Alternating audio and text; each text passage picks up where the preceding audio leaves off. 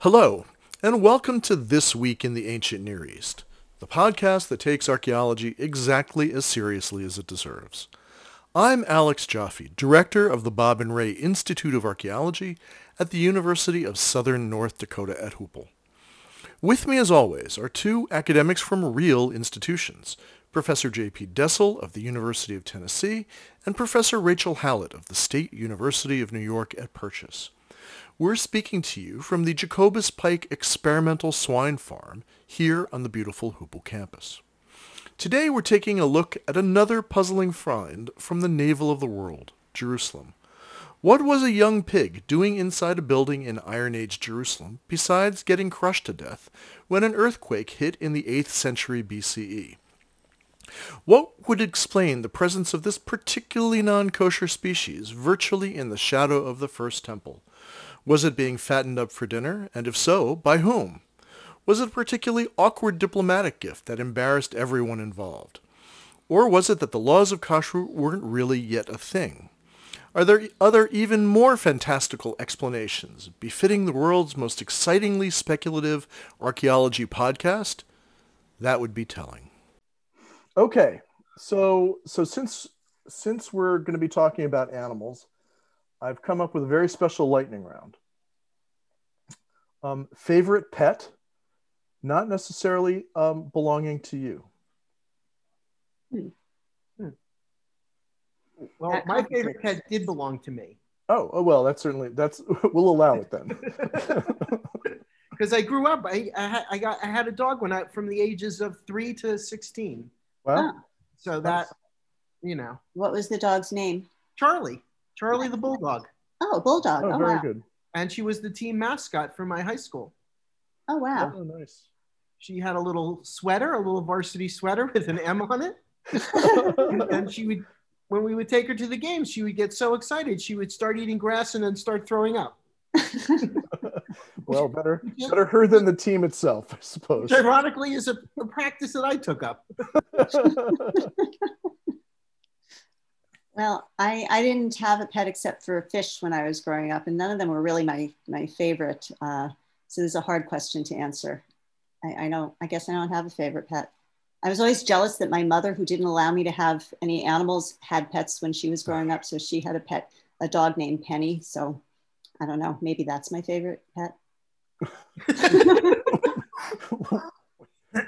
did, did, didn't you know of anyone who had a pet that you really liked? Like you like going over to their house or their apartment or whatever? Not so much. Um, my good friend in high school had a dog. It was a nice golden, I think it was a golden retriever. Yeah. So that was that was nice. Um, yeah, I guess. Okay. Alex. Well, we had dogs. They were nice. They were they were kind they were kind of stupid, but but I had a friend in in um, elementary school and in middle school, and he had a, a Siberian Husky named Ooh. Snowflake. Wow! And that was a beautiful, smart dog. He also lived in a in a duplex in in um, downtown Philadelphia with his parents, who were you know very well known individuals. So the whole thing they made it that much more exotic right that, you know who who has two stories in an apartment building? It was just beyond it was beyond belief. It was mind-blowing.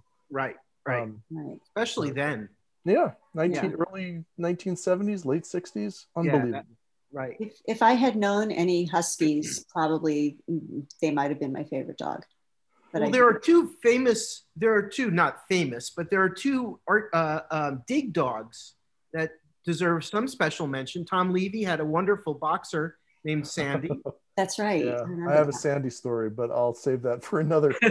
save that for another I, I liked that. Sandy was a great dog. Sandy was and, a great dog. Uh, and the the drafts person at Miqne, Erez, I won't reveal his last name, uh, also had a wonderful dog, a husky named Was Elf. Was Oh, Alpha, was yeah. Alpha Husky? That's yeah, right. Elf was a husky, and Elf was a great dog too.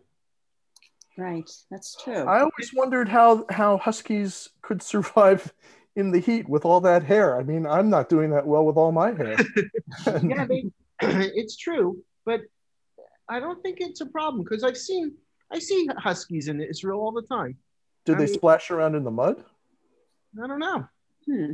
I once saw a bulldog in a lot, Really? and that dog looked pretty fucked. I mean, that, that dog, that dog was almost gelatinous. at, least, at least it's a dry heat down there. yeah, For a dog. My Yeah. goodness. yeah. Yeah, but that's you you know that's a good segue for once. There we go. we, yeah, the writers have really been on their toes this this episode. Um, yeah, so heat, hot, uncomfortable, animals, pigs, Jerusalem. What's going on? And What is And going sh- on? we should explain to our listener that the the issue at hand uh, is is the remains of this youngish pig found in an eighth century context in Jerusalem, killed by a collapsing wall, and I don't know. Was it a pet? Was it a was it food? Opinions. Well, there are a lot of opinions in the. I wanted the- to do it McLaughlin style. there are a lot of opinions by a real expert already, so Yeah. it's hard to disagree with them. The Right. expert says that it, it wasn't a pet, Right. so I Uh, think she's so- wrong. you think I have a completely new interpretation. Oh, okay? very good. Okay. But we'll, we'll right. get to that. Wait, the we need to contextualize before. Maybe it was uh, maybe the royal house of David was their their uh, they weren't they weren't the, the lions of Judah, but they were the chazirs of Jerusalem. Maybe well, it was the a- mascot. In a Exactly. metaphor. Yeah, they took it to all the games. It had a big D on its sweater. The big proto proto Canaanite Dalet. sweater. Interesting. Right.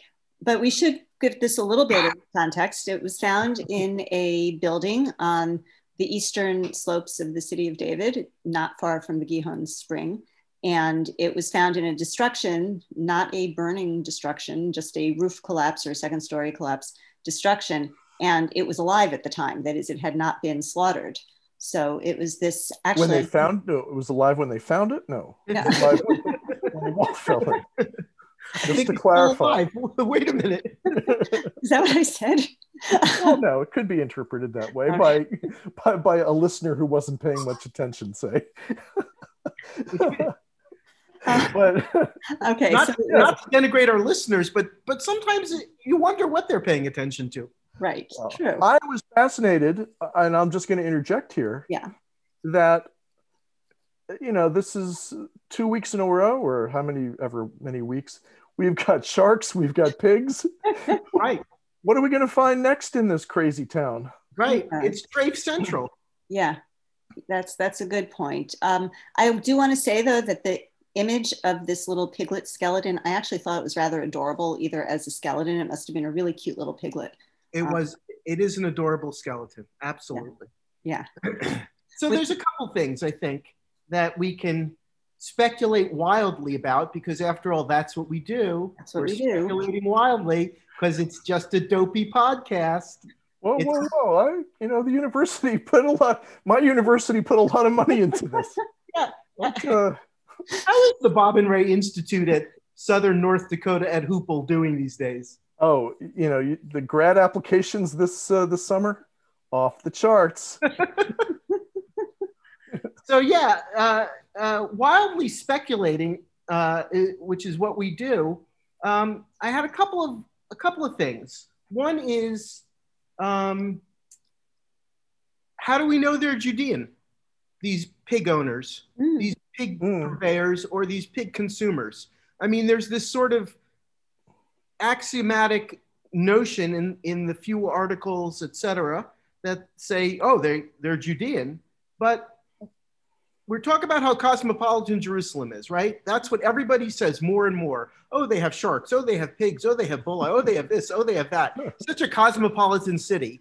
And if, if it truly is a cosmopolitan city in the Iron Age too, then there are going to be other people there. That is and, wild speculation. I know it's, it's absolutely uncontrollably wild. I th- you I think they may have stumbled on the the um, the mission from the uh, city state of of Ekron.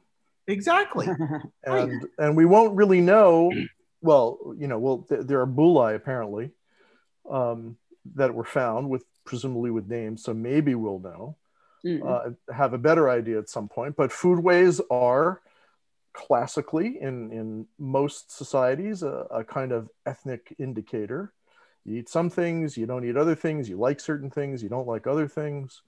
Um, styles of preparation, styles of, uh, of presentation. These are all diacritical sorts of uh, means to establish us from them. In, well, well that, that sort of gets to a second point that we can get that later. Rachel, you wanted to? Well, I want to interject in case our listener, or perhaps our other listener, isn't as familiar with these issues as we think. Um, you know, as we are. Eighth, eighth century, and we've demonstrated week in and week out that our lack of familiarity is our charm. That's right. It's true. Absolutely. Sort of um, hallmark. What was I saying? Um, oh, that, that, this is um, from the 8th century, which we do think of as really the height of Jerusalem as the capital of Judah. So um, while certainly there's this cosmopolitan aspect, and I like the wild speculation, the reason that it is assumed that this is a Judahite house structure in which this pig was found is because we do tend to think of this as as Judahite controlled Jerusalem. Right, but because it's at the apex of of you know Judean the Judean state, one would hope that there were envoys and and folks from other places who were coming and you know representing themselves and trade and this and that and all sorts of other stuff. So one would expect that there would be other kinds of people who would have those other kinds of foodways. Right. And clearly, there's a very small trickle of pig bones found at Judean sites. Two right. percent. We, we know that they Less are consuming some. Right. So okay. they are right, right. And here's what I was going to say. I'm going to speculate in a different direction. I oh, have oh, abs- slow down. I can't. I have to keep going. um, I I would like to speculate that perhaps these are Judahites, and um, you know, not everyone is so observant necessarily. Um, how many Jews today keep kosher? Not right. all that many. Well, and, that segues into one of my favorite stories. Mm-hmm. I belonged to a conservative shul in New Jersey growing up. We were kosher. Our house was kosher. We were architecturally kosher.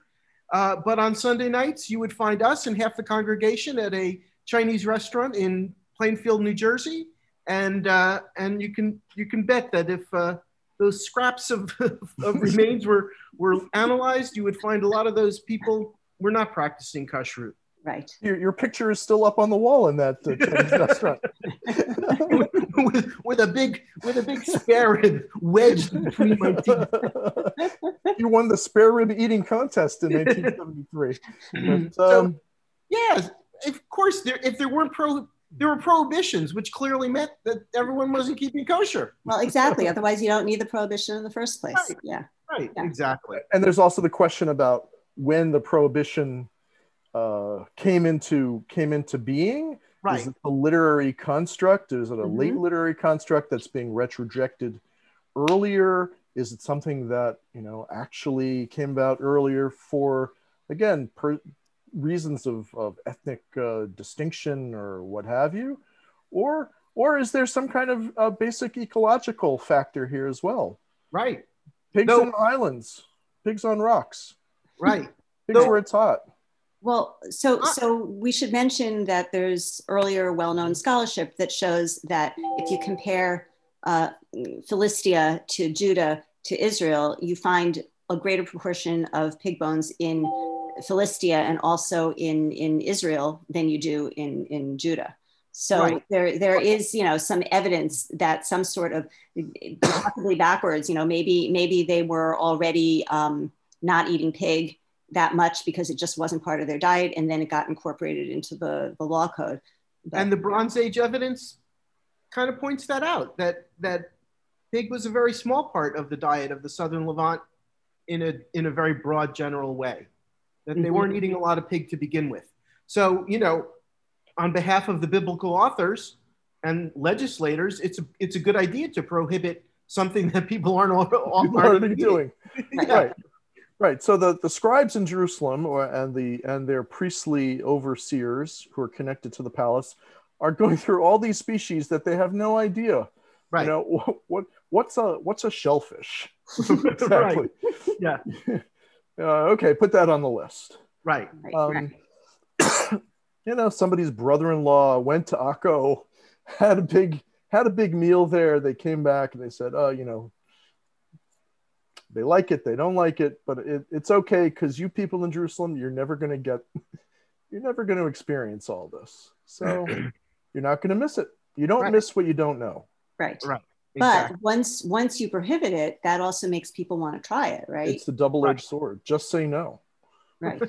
and we know how that works out with other sorts of prohibitions.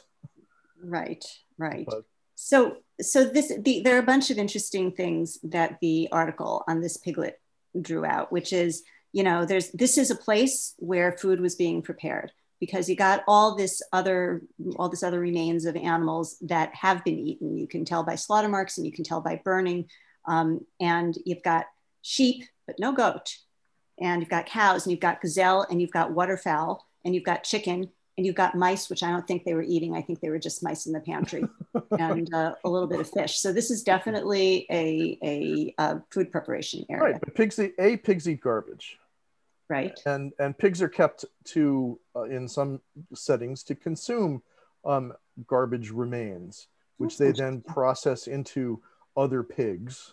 Uh, ultimately, making it a real appetizing circle of life. And, and, and if you watch and if you watch the show Deadwood, we know that pigs eat more than just garbage. oh, that's true. Um, what what movie? Lock, Stock, and Two Smoking Barrels, I think.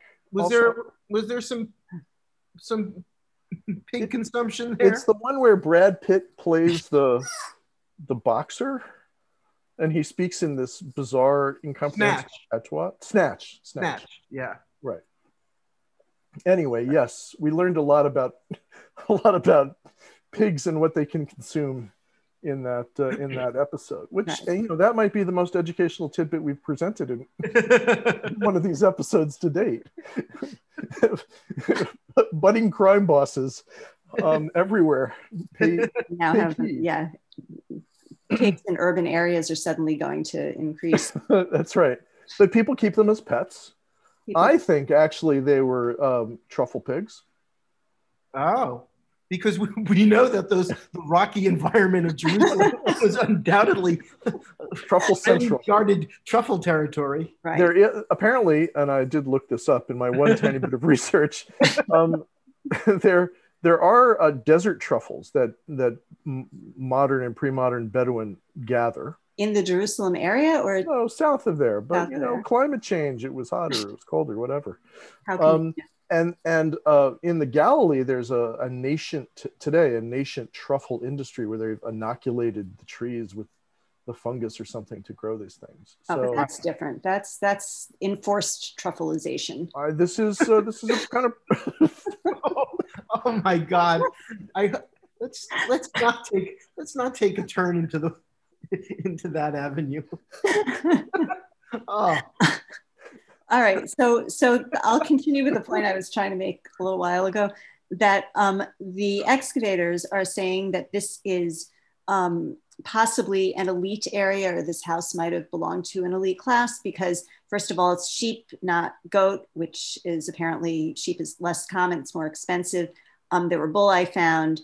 Um, there's this fancy zoomorphic jar, which I haven't seen a picture of, um, and some bone jewelry and so on and so forth. So they're speculating this is an elite house. But there's also the contradiction because apparently pigs have been raised by more easily by non-elites, by socio-economic uh, classes that couldn't easily afford other things because you can raise them in your house. but what's this this is a question of what what's really all that elite Right. in the in the in the Iron Age. And you know, we're not talking about King David himself.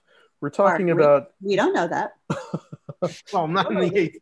There's a palace nearby. the- right. A couple hundred years off, right? but uh, you know how many strata were there in the society to begin with and uh, you know upper class maybe maybe the upper class had to keep their own pigs it's uh Oh, or, that's or if it was a prestige food that you know was sort of being circumvented in the you know under the table right Ooh. on the down low right. yeah on the- exactly then then pigs might well have been the domain of the elite oh, I like that. hey i got some bacon for shabbos tomorrow win right I, can can we can we take it a step further and say that this was a al- already institutionalized in uh, judean society's practice and it was because of this that the biblical authors right got all irritated and r- then railed against it at some later period because they saw their elites um, were transgressing and being well hazers. exactly yeah and, and that's a good that's a good point because you always have this sort of friction between you know the prophets and sort of some notional sense that the biblical authors were it's a dialectic. Right it's a Oh, dialectic Yes. Yeah. it is a dialectic indeed Um, well, I, it's it's I don't know. I I, you might be putting the cart before the horse or the pig before the cart because look, so so they're not eating pig much, so it gets it gets codified that they're not eating pig. So the elites get interested in eating pig, and then the codification goes farther. Then you have uh, maybe the Yahweh alone party prohibiting stuff. I don't know. Ooh, the Yahweh alone party. Don't you guys know about the Yahweh alone party? I didn't get I didn't get an invitation. Maybe I'm in it and I don't even know it.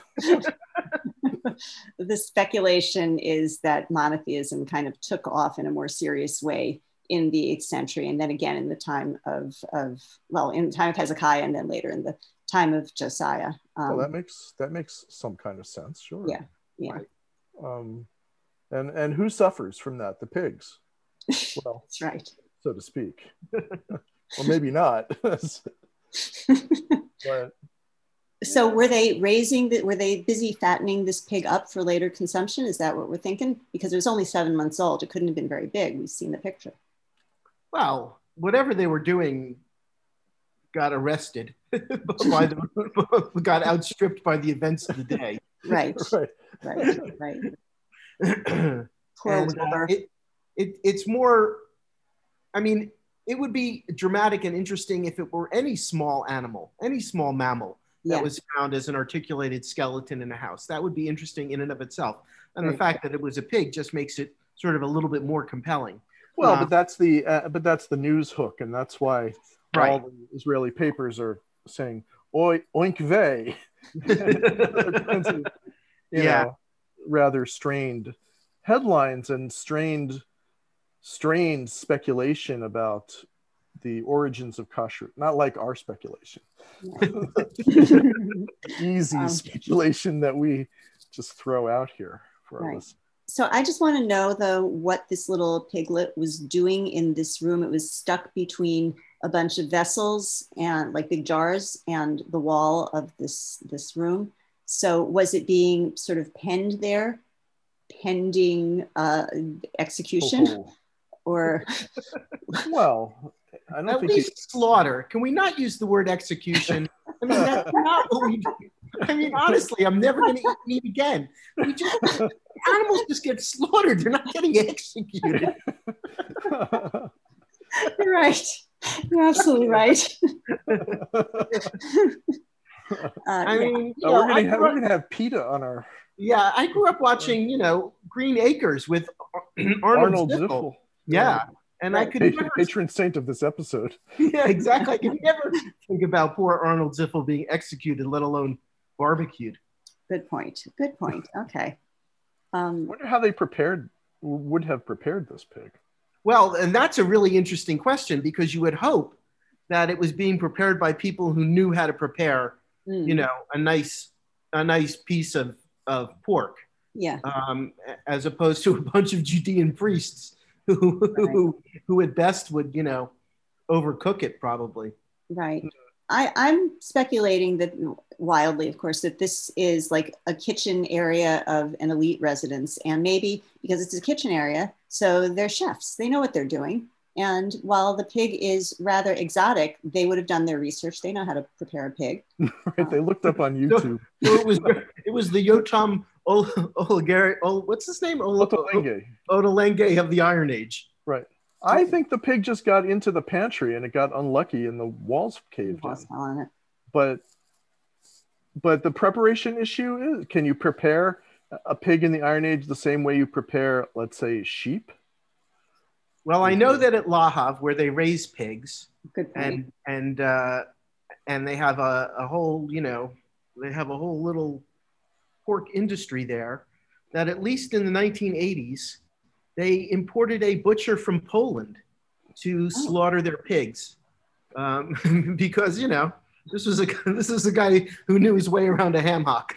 right. Oh, that's There's, a- interesting. That's very there's- interesting. there's some right ways, but I'm sure that there are a lot of wrong ways. A lot of wrong ways, right? and uh, well that's interesting so maybe maybe it's not the ambassador from from ekron maybe it's just you know Yeah, the, the, the polish butcher equivalent from the the philistine um, butcher who's yeah. who's the language Dimitri of Dimitri of uh, of Ekron. right well that's why the the bullae with the names will be especially Right. especially interesting. that would be very and interesting. Yeah. important because this is such a an odd out of place find Right. um, Yeah, that's frankly true. i think it would have been much stranger if they had found well you know you find whole skeletons of non-economic animals like mice from time to time and even somewhat bigger ones i mean we pulled skeletons of, of skunks and raccoons out of our ceiling out of our you know when they did the roof um but i don't know like a whole like a whole shark yeah. or i don't know what, what would be an, an unexpected animal what A whole ostrich. A whole I mean- ostrich I mean, we have evidence for ostrich eggs, but we never seem to have much evidence of ostriches. Where Well, are I'm the not going ostriches? near one of those That's a very good question. they're yeah. dangerous Oh, that's true. yeah Yeah, they're fast and mean. yeah, Yeah. they're they're basically um you know kind of streamlined dinosaurs and uh and that's why you have actually exactly in this period uh, the whole tradition of um incised ostrich eggs as an elite object from egypt through the levant less in the levant but certainly up in into greece and uh, and and italy and you know because sneaking up on an ostrich on an ostrich nest stealing the eggs and Right. then and then making them into these luxury items That's actually a really good point. I hadn't thought about the angry ostrich mother coming at you as you're heading for the eggs. oh man those are dangerous animals yeah. Sounds like something that an Egyptian king in in, in the Sed festival should be doing. You know, stealing ostrich egg. You know, I've stolen an ostrich egg. I, I I can rule legitimately. probably and pay no attention to that ostrich coming over the horizon at me but uh yeah Right. well maybe maybe the pig maybe the pig was captured in some kind of you know festive greased pig festival that has also been written out of out of subsequent judean literature Right. um, maybe. like at a country fair today Yeah. Yeah. Yeah. Maybe. i think that that's uh, there are a whole variety of incredibly likely scenarios Right. that Right. have to be explored But- Maybe it was just a big diplomatic mistake. You know, some Aramean chief came with a pig, and, and somebody quietly pointed out, uh, right you know, listen, guy, you might Ixnay, Ixnay on the igpay yeah, exactly. And so and so the pig was shunted down to the very bottom of Jerusalem. right And what do I do with this? Have you ever seen one of these things? I don't know what to do with it. and then it's rooting around in the pantry and it's getting into things, and the kids are becoming attached to it because it's so adorable. and then the walls cave in, Exactly. and we, you know, well, thousands I, of years I later. can't I can't beat that scenario, but the other possibility is a diplomatic gift because they knew that Pete and pigs were rare and prized, and they Mhm. wanted to bring exactly what was wanted, which was this non-kosher. We knew what you love. Yeah, And- exactly. Right. And by, by the way, um, if if well, regardless um, of why it's there, if they're going to eat it, they clearly we can see that laws of kashrut are not established because they're not worrying about different vessels. They're not worrying about keeping this pig out of the kitchens with with all the kosher stuff, right? So They're just they're, they're fleshing out all of these rules as as they're as they're you know Right. consolidating the state religion. right, right. We, we this pig could have played an historical role in that, actually. You know That's what? If, if not for the earthquake or whatever destroyed the building, perhaps this would have been the beginning of pig eating taking off on a larger scale. That's right. Uh, the, the the word got out that some guys were keeping pigs. Yeah. then there was an earthquake, and they took it in terms of, oh, you know, God doesn't want us to have these things. We have to rethink. Look, we all, we all we all were moving around Jerusalem in the 80s and 90s, all always attuned to a restaurant here and there that was st- selling steak lavan. And and you know these places always had a little buzz, and they were always a little bit you know a little bit hard to find, and they were go you know one went out of business, one went into business because there was always that that uh, you know that market. Right. Um, right. The market for rebellious people like you, who or me, or The any of us The Listen, frisson there of was nothing danger. more. There was nothing more confusing than a than a young American Jew showing up at Lahav and being served bacon at a at a uh, at a uh, kibbutz on a on a Saturday morning. I thought how many violations all at once. I thought this is the kind of uh, Judaism that that uh, I I didn't know from. Right. Right. And then there was the and then there was the big uh, pig uh, pig roast at Lahav. And there was the big pig roast at Lahav, of course. That was fully endorsed by by this Shomer Hatzair kibbutz, this former border kibbutz filled with filled with pioneers. So uh, so that felt like a real endorsement of of pig eating uh, in Israel. Right. But did they know how to roast a pig underground overnight in in Iron Age Jerusalem, or hadn't really pig knowledge gotten that that far? Well, that that remain that's, that's still up for discussion. the, the, it's maybe this is like a luau they were they were getting ready for. Right, right. Well, I'm also still a little bit hung up on how small this pig is because, you know, as we've all seen, adult pigs are these gigantic, massive animals. They are And uh, this was not that. right. Right. So this is the beginning of something. It, or it could have been bait and switch. This is a potbelly pig. Your kid will love it. It's a pet. And then, you know, they, they came to learn it wasn't a potbelly pig. It was a real pig. And then they grow to, you know, huge, huge dimensions. You can't keep them in the house. And eventually you're going to have to execute them. right. Yeah. And, and the childhood trauma that resulted from that was encoded into the biblical texts. Right. Um, it's like you know, giving away your your kids. Well, not giving away. It's doing in your kid's pet. It's Old Yeller, in the, Old Yeller in the Iron Age. Exactly. I got to write that one down. But Old Yeller. yeah. Um, well, can we speculate any any further? Do we have any summary speculations? Hmm. I think we've, I think we've covered this pig in a poke. I think my, my theory of, of truffle pigs will be vindicated by biomolecular. I, I, I think of all the all the wild and rampant speculations that that might hold the most weight. Yeah, that would be interesting. Yeah. Yeah. All right. So I, I, I encourage our listener to get back to us in in season season seven or season nine when we do the biomolecular evidence for tr- for truffles in the iron. Yes. Okay. Um, okay. Very good. So Well, if nothing else, we hope this episode has demonstrated the power of human imagination in the service of archaeological interpretation. So we'd like to thank Erez Dessel, educator in residence at the Savannah Music Festival, for our theme music. We'd also like to thank our sponsor, Soylent Industries, makers of Soylent Green. Try their new products, Soylent Red and Soylent Yellow. Remember, Soylent Green is, pe- I mean, it's all about people. To get in touch, leave us a comment. Send us an email at This Week in the Ancient Near East, all one word, at gmail.com, or send us a postcard at P.O. Box 1177, Boston, Mass. 02134.